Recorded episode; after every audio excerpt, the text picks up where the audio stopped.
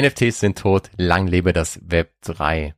Herzlich willkommen im NFT und Web 3 Insider Podcast, der Podcast, der dem deutschsprachigen Web 3 Space eine Stimme gibt und wo wir gemeinsam in die aufregende Welt der Evolution des Web eintauchen. Ich bin Fabian und hier bekommst du in der Regel spannende persönliche Geschichten von meinen Gästen und interessante praxisbezogene Use Cases, die zeigen, welches Potenzial hinter den Technologien wie Web 3, NFTs, Metaverse steckt, so dass du jetzt early mit dabei sein kannst und die Möglichkeiten auch für dich nutzen kannst.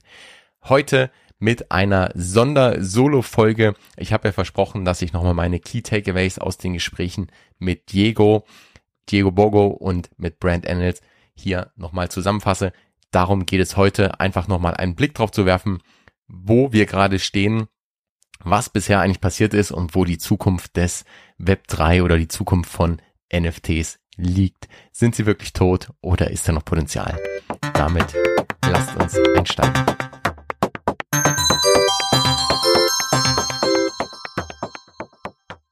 Wir sind in einem Bärenmarkt und da stellt sich der ein oder andere vielleicht ab und zu die Frage, ob NFTs tot sind, ob die besten Zeiten vorbei sind, ob wir da in Zukunft noch was erwarten können.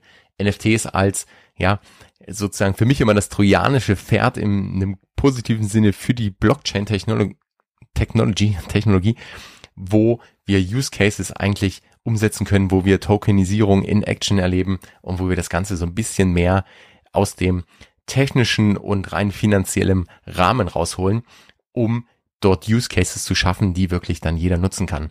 Und das ist für mich eigentlich das Web 3 und das Versprechen gilt für das Web 3 nach wie vor. Das, was wir gesehen haben in den letzten Jahren, und da kommen wir gleich noch drauf, war aber eher etwas anderes, ja. Und um zu verstehen, eigentlich wohin die Reise geht, müssen wir einen kleinen Blick in die Vergangenheit werfen. Doch erstmal vielleicht die Erkenntnisse, die ich jetzt so ein bisschen mit reingebe, sind Gedanken und vor allem Inspirationen aus besonders den Interviews von Diego Borgo und Brand Annals, die ich natürlich auch gefragt habe, hey, wo geht die Reise hin mit Token, mit NFTs, mit dem äh, ganzen Web 3 und vielleicht was ich nicht nur die beiden, sondern eigentlich jeden Podcast-Gast gefragt habe und was so ein bisschen wirklich die Gemeinsamkeit in allen Antworten ist, ist, dass wir hier eigentlich gerade an einem Punkt sind, wo sehr, sehr viele Schlüsseltechnologien sich rapide schnell entwickeln, alle zusammenkommen und eigentlich, ja, das nächste Web, sozusagen das nächste Internet geboren wird oder entstehen wird. Also eigentlich ein, eine Landschaft, eine digitale Landschaft, die bestimmt, wie oder die verändert, wie wir in Zukunft einfach miteinander kommunizieren, wie wir miteinander arbeiten, wie wir wie wir shoppen, wie wir Erlebnisse wahrnehmen, wie wir uns organisieren. Also das ist ja auch das Spannende daran und da ist Web3 halt ein Bestandteil von. Doch am Ende des Tages kommt alles zusammen und deswegen ja auch in diesem Podcast, wo wir auf die Themen Metaverse eingehen, wo wir auch so ein bisschen äh, künstliche Intelligenz spielt da natürlich eine Rolle, wird auch ein Thema sein oder ist eine große Schlüsseltechnologie, aber auch IoT, ähm, AR, VR, also die ganzen Technologien kommen ja gerade zusammen und bilden eigentlich ähm, ja oder schaffen die Grundlagen für sozusagen die nächste Evolutionsstufe. Und dieser Pionier-Spirit, ja, der kommt auch bei meinen Gästen hervor und das ist das, was mich auch so an dem Thema begeistert. Von daher, lasst uns damit einsteigen und schauen, welche Rolle das Web 3 oder NFTs da eigentlich spielen und wie wir eigentlich, äh, was wir aus der Vergangenheit vielleicht lernen können oder was wir ähm, in der Vergangenheit gesehen haben, was auch nicht funktioniert. Und eine Frage, die ich mir auch ganz oft dargestellt habe, ist, wenn das Web 3 jetzt Mainstream wird, was passiert denn eigentlich mit der, mit der jetzigen Kultur, ne? mit der so DJ-Culture, mit der NFT-Culture? Bleibt die, wird die völlig, weil eigentlich steht die dem ja im Wege. Und das war auch eine Aussage, die Lukas Netz, also der Founder der, oder der, äh, nicht Founder, aber der CEO sozusagen von den Pudgy Penguins, ja getätigt hat, dass eigentlich diese Kultur, diese DJ-Culture, die wir heute haben, eigentlich dem, der Mainstream-Adoption im Weg steht. Und das gleiche habe ich natürlich auch Diego gefragt, der ja mit Brands wie Adidas, Salesforce, Porsche, also mit den ganz großen Brands zusammenarbeitet und dann einen ganz anderen Blick natürlich auf das Thema hat. Und der sagt, hey, es wird diese Nische wird es weiterhin geben, ne? Oder diese Counterculture, diese diese Subkultur, die wird es weitergeben, die wird sich auch weiterentwickeln. Kultur entwickelt sich immer weiter. Das heißt auch wir DJs in Anführungsstrichen, die sich jetzt, äh, die jetzt zuhören und sich angesprochen fühlen, die werden ihre eigene Kultur weiter behalten, weiter leben, aber die wird sich natürlich auch verändern. Der Punkt ist aber, Mainstream Adoption, was ja immer so gewünscht ist, wird so nicht passieren. Und es wird, die letzten zwei Jahre sind, glaube ich, kein gutes Beispiel ähm, dafür, was eigentlich NFTs können und was dahinter steckt. Und ja, nicht umsonst sind, ist vielleicht der, der Begriff auch so ein bisschen verbraucht. Und ich habe das in der Vergangenheit schon öfter erwähnt, dass ich nicht glaube, dass wir es vielleicht, dass wir es zukünftig noch NFT nennen. Und das auch wieder eine Kernaussage von Diego, der sagt, hey, NFTs wurden als Produkt gesehen. Also das, du kaufst einen NFT, aber NFTs sind eigentlich der Enabler. Also im Grunde ist es die Technologie, die ermöglicht plötzlich neue Produkte, neue Erlebnisse für die Kunden oder neue Brand Experiences oder einen Mehrwert, der halt darüber hinausgeht, dass ich da irgendwas kaufe und hoffe, dass es Mehrwert wird. Und da sind wir eigentlich genau in der Historie, also kleiner Blick zurück. Was war denn das Playbook bisher? Also wenn wir so den, den NFT äh, Wahn oder den, den rapiden Aufstieg erlebt haben, dann fallen einem natürlich Projekte, also die ganzen PFP-Projekte ein, wie die Board Apes, Azuki, Pudgy Penguins, Moonbirds etc. Und was haben die gemacht? Die haben irgendwie 10.000 Profilbildchen, PPs verkauft, dann irgendwie nochmal ein paar, nochmal 10, 20.000 gedroppt und hatten halt Einnahmen aus den, ähm, ja, ein paar Einnahmen aus den initialen äh, Verkauf und dann natürlich die Royalties und mit den neuen Verkäufen dann noch mehr und dieser Hype hat sich hochgesteigert. Und dahinter war dann irgendwo so ein Versprechen von, hey, du bist hier in einer besonderen Community und wir bauen was ganz Besonderes auf. Aber letztendlich sind die Leute reingegangen, weil das ein Investment Vehicle war, weil sich die Preise dort verdoppelt, verdreifacht, verzehnfacht haben und jeder halt ähm, schnell Millionär werden wollte. Und das war auch so ein bisschen, also das war zum einen das Problem für viele Projekte und ich meine, die ich genannt habe, sind ja so die als Blue Chips schon äh, klassifiziert worden. Daneben gab es ja ganz, ganz viele andere, wo Leute ähm, viel Geld vielleicht gemacht oder wahrscheinlich auch eher verloren haben. Und wenn man dann anschaut, was zum Beispiel Yuga, wie Yuga Labs sich weiterentwickelt hat, indem sie zum einen diesen, diese IP und dieses Brandbuilding sehr stark hervorheben und natürlich die Apes da als erste Brand sozusagen oder Yuga Labs als erste Brand äh, die Board Apes aufgebaut hat, und jetzt sehr stark in Richtung halt dieses, dem Other Side, dem Metaverse, dem Gaming geht, während Azuki zum Beispiel auch dieses IP, dieses Lizenzthema sehr stark in den Vordergrund stellt, aber vielleicht eher in Richtung Streetwear-Label, Anime, Film and Books oder die Pachi Penguins dann jetzt ähm, reale Spielzeuge bauen und, und damit eigentlich Leute anbauen, also einen ganz anderen Ansatz gehen. Oder die Moonbirds, die ich vorhin auch genannt habe, jetzt äh, sagen, hey, sie sind irgendwie, sie gehen sehr stark in das Thema Generative Art oder digitale Kunst. Also man sieht, die Projekte suchen jetzt auch, ähm, ja, da irgendwo ihr eigenes, ähm, ihre Berechtigung überhaupt zu existieren. Das hat aber nichts mehr mit dem zu tun, wie sie vielleicht gestartet sind. Und man muss auch sagen, dass, dass die Art und Weise, wie, wie das, ähm, wie die Projekte aufgesetzt wurden, das ist natürlich auch nicht nachhaltig. Ne? Also es gab klar die Royalties, doch gleichzeitig, wenn ich jetzt sage, ich bestehe auf oder ich bin von Royalties abhängig, dann habe ich ein Problem, dann habe ich einen kompletten Zielkonflikt. Denn wenn ich eigentlich möchte, eine, wenn ich eigentlich eine Community aufbauen möchte von treuen Holdern, die ich miteinander vernetze, die miteinander was aufbauen, die mit mir die Brand größer machen oder einfach wertvoller machen oder vielleicht Produkte entwickeln, dann möchte ich natürlich diese Holder auch an mich binden. Dann verkaufen die aber nicht und damit kriege ich auch keine Royalties. Das heißt, wenn ich auf Royalties angewiesen bin, muss ich ja eigentlich es schaffen, diesen Hype äh, zu generieren, dass Leute einfach immer mehr dass äh, Trader reingezogen werden, die dann ähm, flippen, die einkaufen, verkaufen und nicht an den Royalties verdienen. Also das funktioniert ja schon mal nicht. Wenn man so, das war völlig normal, wenn man jetzt so mal in die Vergangenheit blickt, dann erscheint es logisch, dass das nicht gar nicht, dass das gar nicht funktionieren kann. Und auch wenn man sich Startups anschaut, ne, wie Startups sich äh, finanzieren, dann gibt's dort eine Pre-Seed-Phase, ähm, dann gibt's eine Seed Round, dann gibt's Series ABC etc und da wird entsprechend die Bewertung angepasst, aber das verwässert natürlich automatisch ein Stück weit immer den, ähm, ja, auch das Investment. Und ich kann halt gar nicht sagen, also kein Startup gibt am Anfang alle Anteile raus und sagt so, das ist es jetzt und damit äh, bauen wir jetzt was. Selbst Crowdfunding, also selbst Crowdfunding, wo vielleicht Leute vorher abgeholt werden und reingehen, investieren können und schon die, ich sozusagen meine erste Produktserie vielleicht vorfinanziere, selbst da baut das Modell ja auf späteren Umsatz. Also man sieht schon, dass das Ganze, wie eigentlich NFT-Projekte funktioniert haben, nicht funktioniert hat und parallel eher im Gegenteil ein destruktives Element reinkommt, wenn ich eine unmögliche Erwartungshaltung der User habe. Also irgendwie der, der Floor Price soll nach oben gehen, das Investment soll noch mehr wert werden, gleichzeitig möchte ich Community, gleichzeitig soll äh, dort Geld investiert werden und äh, vielleicht noch neue Drops, die wieder was wert sind, etc. etc. Also das funktioniert so nicht. Und was wir auch sehen, und das hat Diego in unserem Gespräch sehr schön beschrieben, dass Brands eigentlich einen ähnlichen Prozess genommen haben. Also die haben so ein bisschen dieses Playbook kopiert und, und mit Adidas und Nike damals ist ja eigentlich der, der Bullrun auch so für die Brands erst so richtig losgegangen, wo ja so die Leuchtturmprojekte dann da waren, große Brands mit NFTs was gemacht haben und andere hinterhergesprungen sind.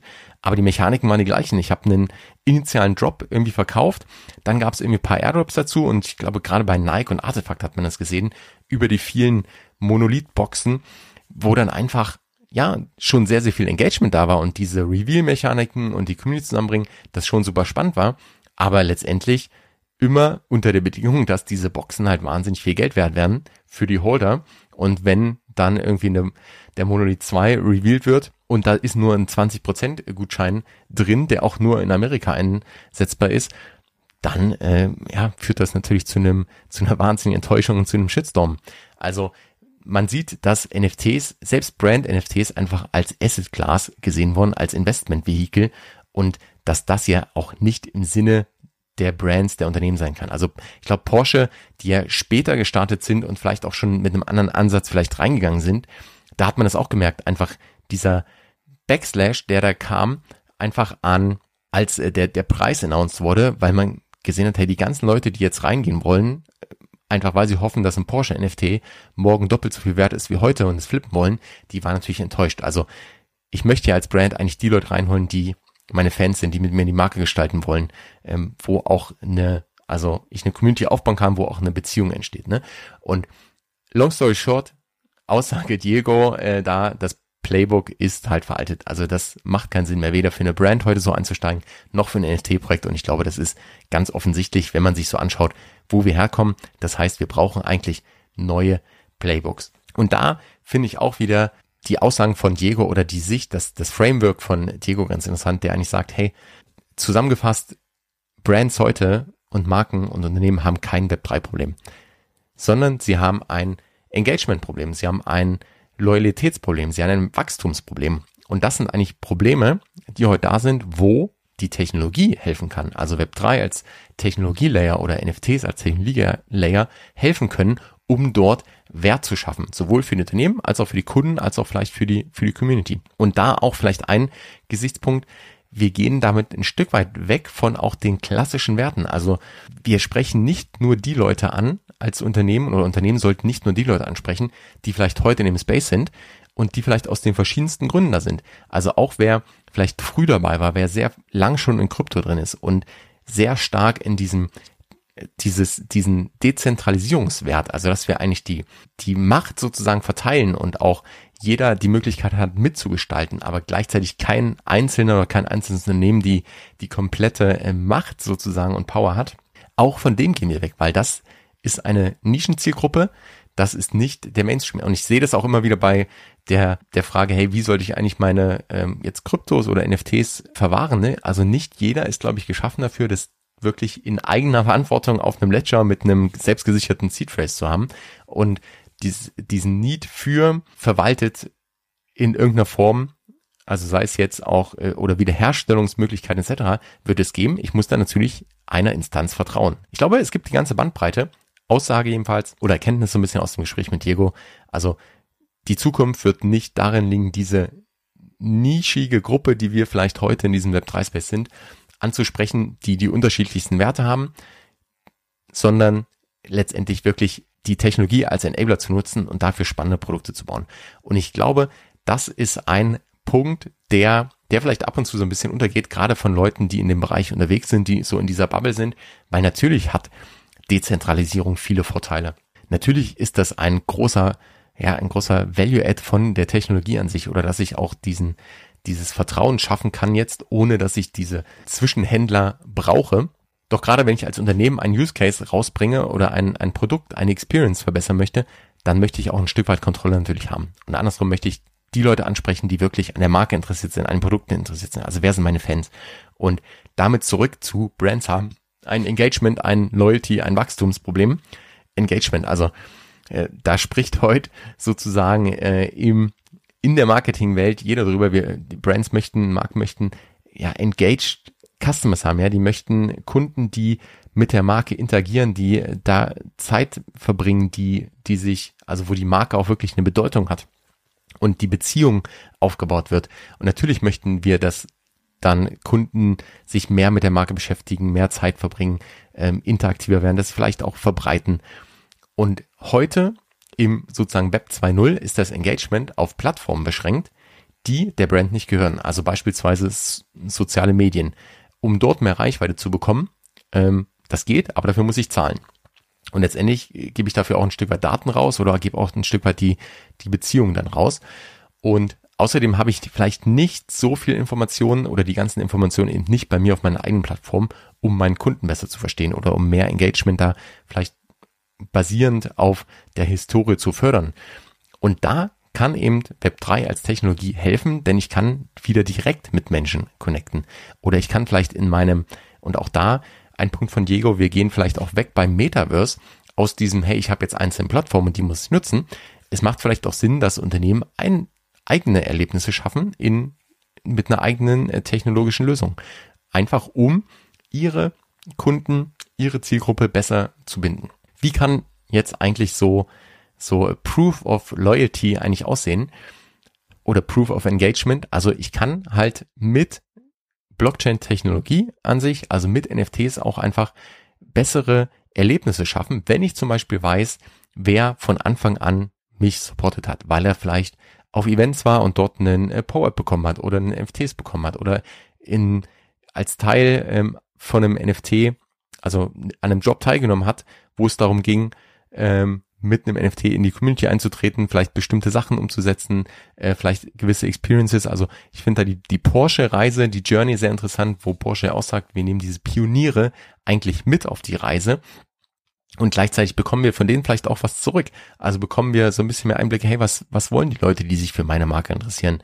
und dass es auch so ein bisschen Geben und Nehmen ist. Und mit dieser Technologie habe ich halt die Möglichkeit und sag halt, kann halt wirklich sagen, okay, wer war denn damals, als wir angefangen haben, sozusagen, als wir noch klein waren, äh, wirklich dabei.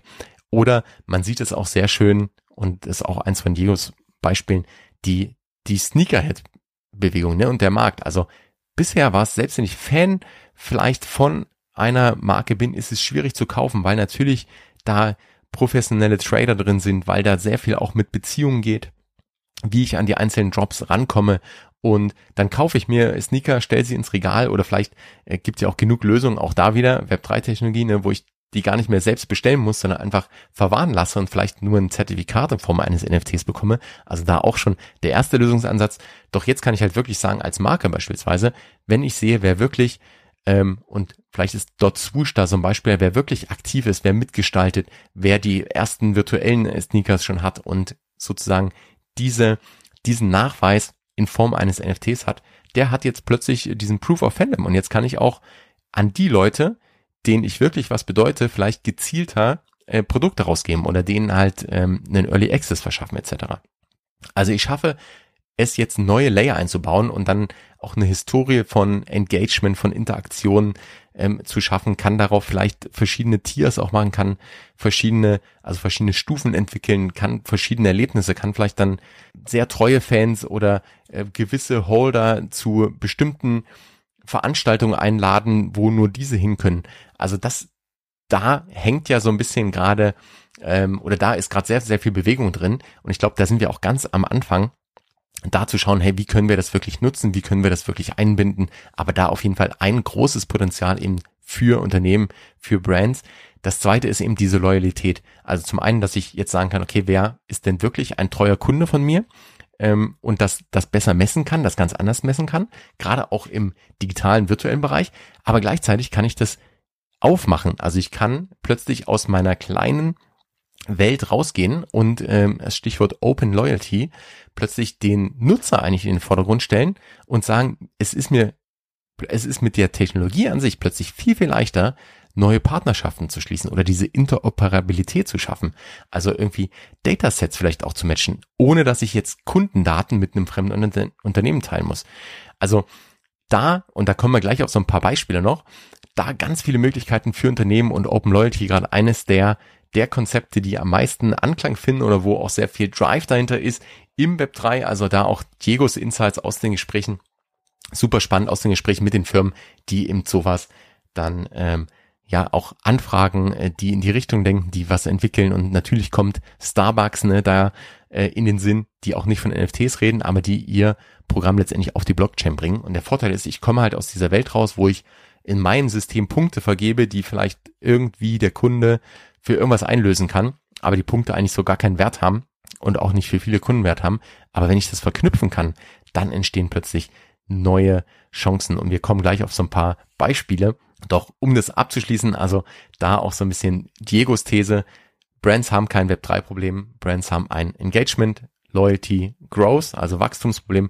Und wenn ich es letztendlich schaffe, die Technologie als Enabler zu nutzen, um bessere Produkte zu schaffen, um bessere Experiences zu bauen, um zielgerichteter vielleicht die Experiences ähm, anzuwenden, dann schaffe ich mehr, dann schaffe ich mehr Engagement, dann belohne ich teurere Kunden, dann schaffe ich auch mehr Loyalty und dann entsteht am Ende auch ja mehr Revenue, mehr Wachstum. Ähm, ich kann auf Kunden, ich kann ganz anders eben auch in diesem Open Loyalty gedacht, ganz anders Kundenakquise betreiben, weil ich vielleicht mit über eine Partnerschaft in einer sehr, sehr ähnlichen Zielgruppe plötzlich Mehrwerte anbieten kann und schafft darauf, ja, schafft dann einfach ähm, neue äh, Akquisitionsmethoden.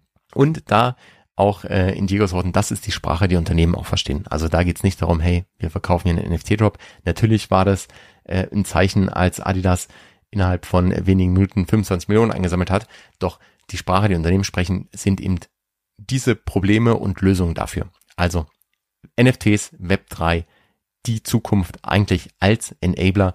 Was wir aber immer noch tun müssen, ist eigentlich Barrieren abzubauen. Denn heute ist es eine Nische und diese Hürden, und das hatten wir auch in der Vergangenheit häufiger, die Hürden einfach teilzunehmen sind einfach zu hoch, wenn ich mir erst eine Wallet einrichten muss, ähm, einen KYC-Account auf einer Kryptobörse, dann muss ich da ähm, erstmal Geld umtauschen, Fiat-Währung umtauschen in Kryptowährung, die muss ich überweisen, dann kann ich damit irgendwo was zahlen, dann weiß ich nicht, was darf ich unterschreiben, was nicht, was ist gefährlich, was nicht. Also am Ende des Tages auch da und das zieht sich durch alle Gespräche, die ich in letzter Zeit hatte. Es muss einfacher werden, aber man sieht jetzt gerade in diesem Bärenmarkt, wo es sehr ruhig ist, dass da Startups, dass da Unternehmen dran arbeiten, das einfach zu machen. Und da nochmal, um auf Diego zurückzukommen, er sagt, wenn er so ein ähm, Zauberstab haben könnte und sich was wünschen dürfte oder was zaubern könnte, dann wäre es eigentlich so die, die Google Search Bar fürs Web 3, also so ein Magic Moment. Denn wenn man sich da nochmal das Internet wieder anschaut, was ja ganz oft als Vergleich genommen wird, dann war es erst richtig einfach, als es irgendwie diese Google-Website gab und da ist einfach nur ein Suchfeld, eine Searchbar in der Mitte und da kann ich was eingeben und dann bing, passiert Magic im Hintergrund und ich kriege das, was ich eigentlich haben möchte. Oder das gleiche sehen wir auch mit ChatGPT. Plötzlich habe ich quasi ein Eingabefeld, gebe etwas ein und bekomme was raus. Und ja, da sind wir mit NFTs und Web3 noch nicht, aber zumindest sind wir auf dem Weg dahin. Also nach vorne einfacher machen, ähm, Nutzung äh, draufbringen sozusagen oder damit wird die Nutzung kommen, weil eben auch Mehrwerte geschaffen werden und am Ende des Tages birgt das wieder dann Möglichkeiten für mehr Umsatz für Unternehmen. Also das so ein bisschen die Zusammenfassung und die Takeaways aus dem Gespräch mit Diego. Gerne einfach, ich verlinke nochmal die Original-Podcast in den Show Notes, da auch einsteigen. Und jetzt kommen wir zum zweiten englischen äh, Podcast, den ich ja vor ein paar Wochen hatte mit Brand Annals. Brand ist Chief Marketing Officer bei Smart Token Labs. Und das ist eben so ein Unternehmen, ein Startup, was seit Jahren daran arbeitet, Tokenisierung eigentlich zu schaffen, zu nutzen und einfacher zu machen. Und wir gehen im Gespräch so ein bisschen auf das Thema Smart Token ein. Also was sind eigentlich Smart Token? Das sind programmierbare Token, die eigentlich wie Anwendungen funktionieren. Also die lösen eben genau die Probleme, die wir vorhin hatten, diese ganzen Integrationsprobleme im Web 2. Wenn ich Netzwerkerlebnisse schaffen möchte, wenn ich ähm, das Ökosystem erweitern möchte, dann habe ich heute halt irgendwo, ja, vielleicht die E-Mail-Adresse und, und Single Sign-On-Möglichkeiten, aber eigentlich keine schöne Kundenerfahrung. Und das ist etwas, wo gerade Brand und, und auch Diego die Zukunft sehen, dass ich jetzt Blockchain-Token letztendlich nutzen kann, die dann wie, wie Apps sind und die eigentlich so der unter, der zugrunde liegende Layer sind, das digitale Fundament sind, worauf dann eben die entsprechenden Use Cases aufsetzen. Und was ich besonders spannend fand in dem Gespräch mit Brand, dass er wirklich so ein paar anfassbare Beispiele gegeben wird, die eigentlich heute schon gehen und das ja erst der Anfang ist zu dem, was wir in Zukunft noch sehen werden. Beispiel Nummer eins waren Reisen. Also, wenn wir uns vorstellen, dass mein Flugticket zukünftig ein, erstmal, wir sprechen ganz allgemein von Token, also ein letztendlich Asset auf der Blockchain ist, könnte ein NFT sein, könnte ein anderes Token sein, aber wenn mein NFT, wenn mein Flugticket jetzt so ein Token ist, dann steht da vielleicht drin, also stehen da meine Abflugszeiten, ähm, der Ort drin, der Zielort, ähm, ich als Besitzer, vielleicht das Reisedatum, also da kann ich ja schon ganz viel Informationen mit reingeben und grundsätzlich kann ich damit schon mal den ganzen Check-in-Prozess etc. viel, viel leichter machen. Auch den, den Status vielleicht kann ich mit einarbeiten oder darauf basierend eben zu dem ganzen Main-Programm eine Verknüpfung herstellen. Also sowas geht jetzt ja plötzlich super einfach, wenn ich sozusagen das auf die Blockchain bringe. Doch jetzt wird es interessant, wenn ich eben sage, ich möchte das einfach mit mit einer gewissen Logik erweitern, möchte das mit Use Cases, mit Funktionen erweitern.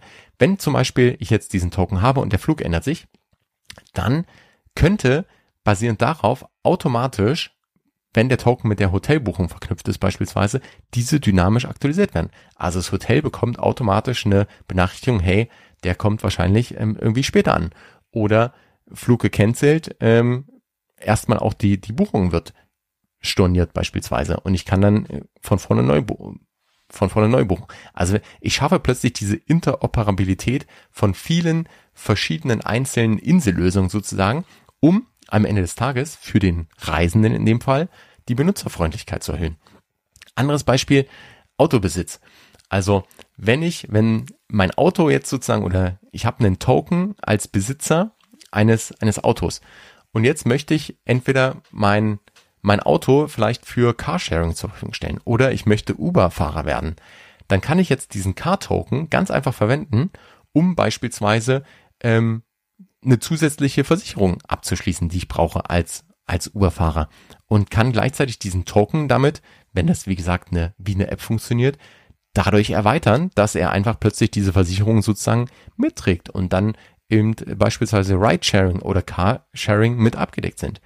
Und damit kann ich, wenn ich jetzt auch in Tokenisierung denke, vielleicht auf der Website, wo ich mich entweder als Uber-Fahrer, also bei Uber registriere oder wenn ich mich vielleicht als äh, bei einer Versicherung registriere, ich kann das einfach in einem Erlebnis sozusagen abbilden, weil der Token letztendlich die, die zugrunde liegende Basis ist und muss dafür nicht extra irgendwie die Seiten hin und her verlassen, irgendwelche Scans irgendwo hochladen, ähm, hab. Für das Unternehmen reduziert das natürlich die Absprungraten deutlich und damit auch, ja, der, der Use Case, also es wird einfacher oder es wird einfach benutzerfreundlicher für den Nutzer, aber gleichzeitig haben die Markenunternehmen, die solche Token dann anbieten und einbinden, haben den Vorteil, dass sie eigentlich so ein nahtloses Erlebnis schaffen können. Ähm, und darüber kann ich natürlich auch wieder die Markenaffinität erhöhen oder die Treue erhöhen. Und das eben im, im starken Unterschied zu bisherigen Treueprogrammen, wo ich halt irgendwie ein paar Punkte sammle, ähm, die ich dann für irgendwas einwenden kann, irgendwie einen Kaffee oder einen Gutschein, aber die ja keinen realen oder keinen echten Mehrwert bieten. Und das dritte Beispiel, und da sehen wir auch so ein bisschen äh, das Thema Open Loyalty nochmal, kam aus einem Use Case, den Smart Token Labs schon umgesetzt hat, und zwar in Australien mit dem Cricket-Spieler Glenn Maxwell. Und dort haben sie einfach ähm, auch eine Community geschaffen. Also Catch Max hieß die Community, ein, ein Club für Cricket-Fans oder Fans von äh, Glenn Maxwell, und die haben einen digitalen Pass bekommen, also im Grunde quasi wie ein NFT und könnten den dann ähm, sozusagen einsetzen, um gewisse Belohnungen freizuschalten, um nachzuweisen, dass sie bei bestimmten ähm, Spielen vielleicht waren, konnten Erlebnisse freischalten. Und jetzt ist es plötzlich auch möglich, dass beispielsweise, ähm, und wir hatten in dem Fall ähm, Sponsoren zum Beispiel, also dass Glenn für seine Community Mehrwerte anbieten kann, vielleicht von seinen Sponsoren. Und andersrum, die Sponsoren aber auch wissen, hey, wir können jetzt hier wirklich messen oder auch ähm, da wirklich sicherstellen, dass die Leute, die diese Benefits bekommen sollen, die auch bekommen. Und wir können so ein bisschen auch so unseren Return on Invest messen, was ich vielleicht nicht kann, wenn ich jetzt einfach einen Sportler oder einen Verein sponsere und da ähm, einfach mein Name auf dem Trikot gedruckt ist oder an der Bande. Und jetzt schaffe ich aber plötzlich da auch ja, diese Interaktion zu messen, dass ähm, die Erlebnisse zielgerichteter aufstellen zu können und da auch ein Feedback zu bekommen. Und das natürlich irgendwo ein Win-Win-Win für, für alle Parteien. Also super Beispiel, ohne dass ich, wie gesagt, jetzt teilen muss, hey, der Fabian, der ist hier in diesem Club drin und der wurde geboren am, äh, lebt da und da. Also das muss ich ja gar nicht alles, sondern ich kann das trotzdem auf einem, sagen wir mal, Pseudonym-Layer machen. Klar, Datenschutz ein Thema, also die Daten, die dann öffentlich sind. Wie öffentlich sind die Daten? Welche Blockchain? Das wird natürlich ein Thema sein, was sich auch weiterentwickeln muss und weiterentwickeln wird. Aber letztendlich gibt's da viele, viele Möglichkeiten im Vergleich oder viel mehr Möglichkeiten im Vergleich zu heute. Also das so ein bisschen nochmal die Beispiele, die die sehr stark ähm, oder die ich super spannend in dem Gespräch mit mit Brand fand, die eigentlich genau auf das einzahlen, was Diego so in dem großen Framework oder in dem ähm, einen Schritt zurück in auf der Metaebene auch ähm, prophezeit hat oder auch seine Sicht auf das die Entwicklung des Web 3 ist. Und damit bleibt eigentlich nur zu sagen, es sind aufregende Zeiten. Also wir sehen diese Nutzerzentrierung und vielleicht auch im Thema Metaverse beispielsweise, wo das, wo das auch kommen wird, wenn ich vielleicht eigene Erlebnisse personalisieren kann durch dem, was ich vielleicht in meiner Wallet habe oder was vielleicht an äh, Web3-Technologie dahinter steckt oder was ich dann im Metaverse eben äh, rüberbringen kann als immersiv oder erleben kann als immersives Erlebnis. Also da kommen, wie gesagt, viele Schlüsseltechnologien zusammen. Wir sind jetzt an einem Punkt, wo sehr, sehr viel passiert und klar, so ein bisschen Takeaway, Kundenbindungsprogramme, Treueprogramme, gerade ein Thema Partnerschaften, in dem ganz neue Möglichkeiten für Partnerschaften. Also das für, für Brands eben gerade ein spannendes Thema, sicherlich auch für Nutzer. Wir sind gespannt, wo die Reise dahin geht. Also wie gesagt, aufregende Zeiten. Wir bleiben hier im Podcast auf jeden Fall dabei. Und wenn du solche News nicht verpassen möchtest, dann trag dich auf jeden Fall für meinen Newsletter ein. Link findest du in den Show Notes, der Web3 plus N Newsletter. Da gebe ich so ein bisschen Hintergrundinformationen, meine Gedanken zu aktuellen Themen, aber einfach ja zu, zu random Themen vielleicht auch, teile ein bisschen mehr Persönliches und fasse aber auch die News der Woche nochmal zusammen, so dass du was Web3, Metaverse oder auch so die nächste Evolutionsstufe des Internets eigentlich betrifft, immer auf dem Laufenden bist, einen Überblick bekommst in nur drei Minuten pro Woche. Und wenn du vielleicht auch häufiger mal so eine Folge haben möchtest, wo ich so ein bisschen aggregiere, was ich aus den einzelnen Gesprächen mitnehme, dann äh, gib mir doch gerne Feedback, schreib mir eine E-Mail, komm in den All-in-NFT-Discord oder ping mich direkt an. Einfach, ich freue mich über jedes Feedback. Ich freue mich natürlich auch über jede Bewertung. Von daher, vielen Dank fürs Zuhören. Bis zum nächsten Mal. Peace and out.